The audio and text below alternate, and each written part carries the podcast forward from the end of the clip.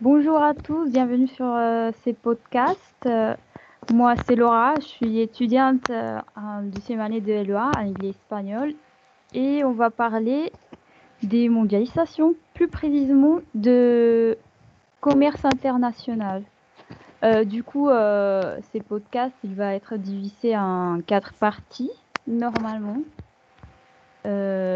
Et bon, on va, on va voir un peu tout sur, euh, sur les commerces. Du coup, euh, je vais vous présenter euh, les premiers, les premiers chapitres de, de, ces, de ces podcasts.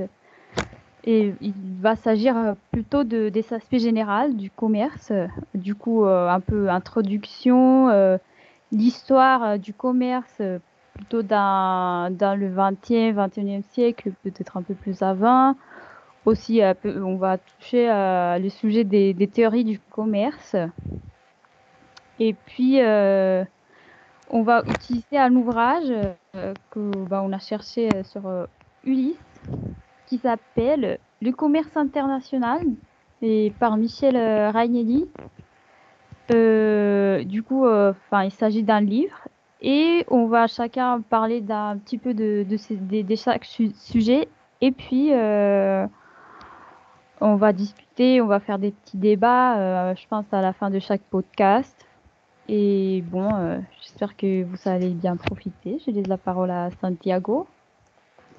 Bonjour, je m'appelle Santiago, David Santiago Montenegro. Je suis aussi en deuxième année de loi. Et pour le deuxième chapitre, du coup, je vais parler de, des aspects positifs du libre-échange euh, et les aspects négatifs aussi. Du coup, lorsque l'on parle du libre-échange, pour donner une petite introduction à ce chapitre pour les prochains podcasts, euh, nous pouvons tout de suite penser à ses bénéfices, euh, mais il est important de savoir que celui-ci a également des répercussions sur l'économie d'un pays. Euh, pour commencer, on peut dire que le libre-échange est favorable pour la croissance économique d'un pays car il peut permettre de se spécialiser dans la production de marchandises pour lesquelles il est le plus approprié euh, et efficace, tels que le café ou l'avocat en Colombie, par exemple, devenu un des premiers exportateurs de ces produits vers l'Europe ou les vins argentins. Nous savons également qu'en règle générale, une baisse de prix peut engendrer une hausse de la demande. C'est pour cela que le libre-échange cherche à ce que les pays exportateurs et importateurs exploitent euh, ces produits au maximum, afin d'augmenter le pouvoir d'achat. Les entreprises vont donc devoir devenir plus compétitives dans les unis, les unes envers les autres en investissant davantage dans leurs produits, ainsi qu'en se renouvelant technologiquement et en innovant afin d'augmenter leur production et leur rentabilité. Grâce à cela, les consommateurs bénéficient d'une offre plus large des produits étrangers pour un prix toujours plus bas. Euh, par exemple, selon le site internet 16.webclass.fr, le commerce international profite énormément à la France dans les domaines automobiles et l'export en effet une quantité abysmale de voitures des marques françaises dans le monde. C'est les genres d'exemples qu'on va voir euh, dans les prochains podcasts. Et du coup, c'est donc ainsi que c'est un port-export international que les consommateurs ont accès à une grande variété de produits par lesquels ils sont intéressés. Le libre-échange est donc une réponse à une demande mondiale des consommateurs, l'opportunité d'avoir le choix entre plusieurs types de biens et services pour une gamme de prix donnée.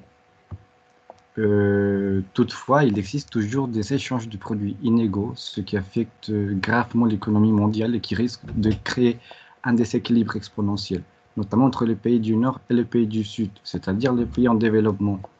On va donner quelques exemples de la prochaine fois. Aussi, l'ouverture d'un marché international peut affecter la production des produits locaux et ainsi provoquer une vague de chômage. C'est pour cela qu'il existe une politique protectionniste qui, au contraire du libre-échange, cherche à instaurer des mesures tarifaires ou non tarifaires pour limiter les importations des produits ou services en faveur des produits nationaux.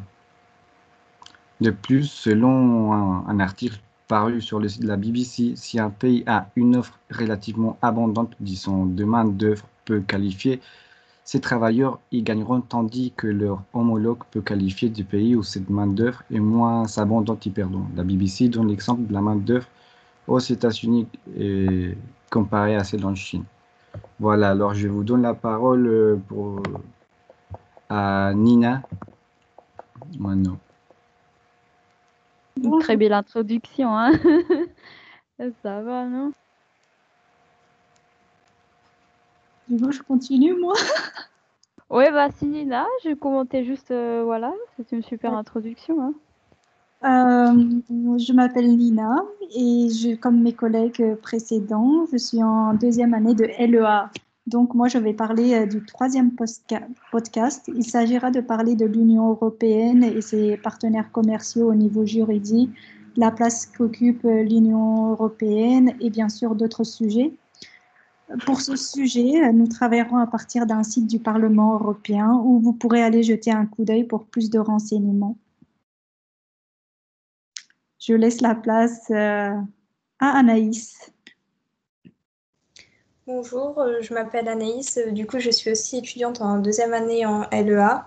Donc, le quatrième podcast va se baser principalement sur la guerre commerciale entre les États-Unis et la Chine.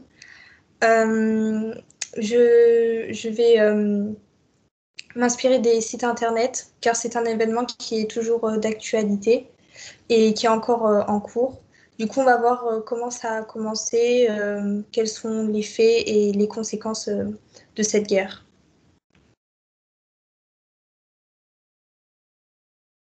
Oui, bon, après, il faut, faut laisser clair qu'on va tous participer au podcast, que peut-être on ne sera pas tous là, mais on va essayer de d'en faire en sorte qu'on soit tous peut-être dans deux ou un podcast et puis voilà, ce sont les thèmes du podcast. Euh, comme Anaïs a dit, parfois, bah, ce sont des thèmes assez, euh, bah, des sujets assez récents. Du coup, on va, on va pas forcément trouver dans les livres euh, un peu anciens, qu'on va dire là.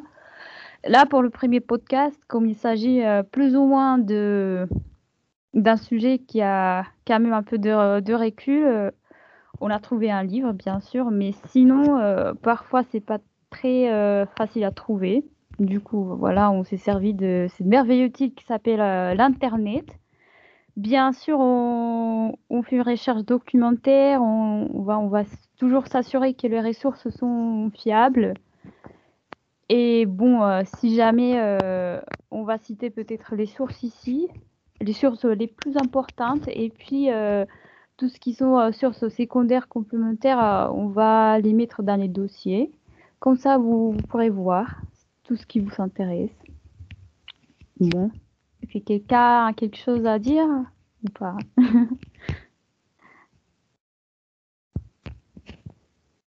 Non? C'est bon. C'est bon? Non, c'est bon, c'est bon. C'est bon. Du coup, voilà, c'est euh, notre petit premier podcast euh, d'introduction.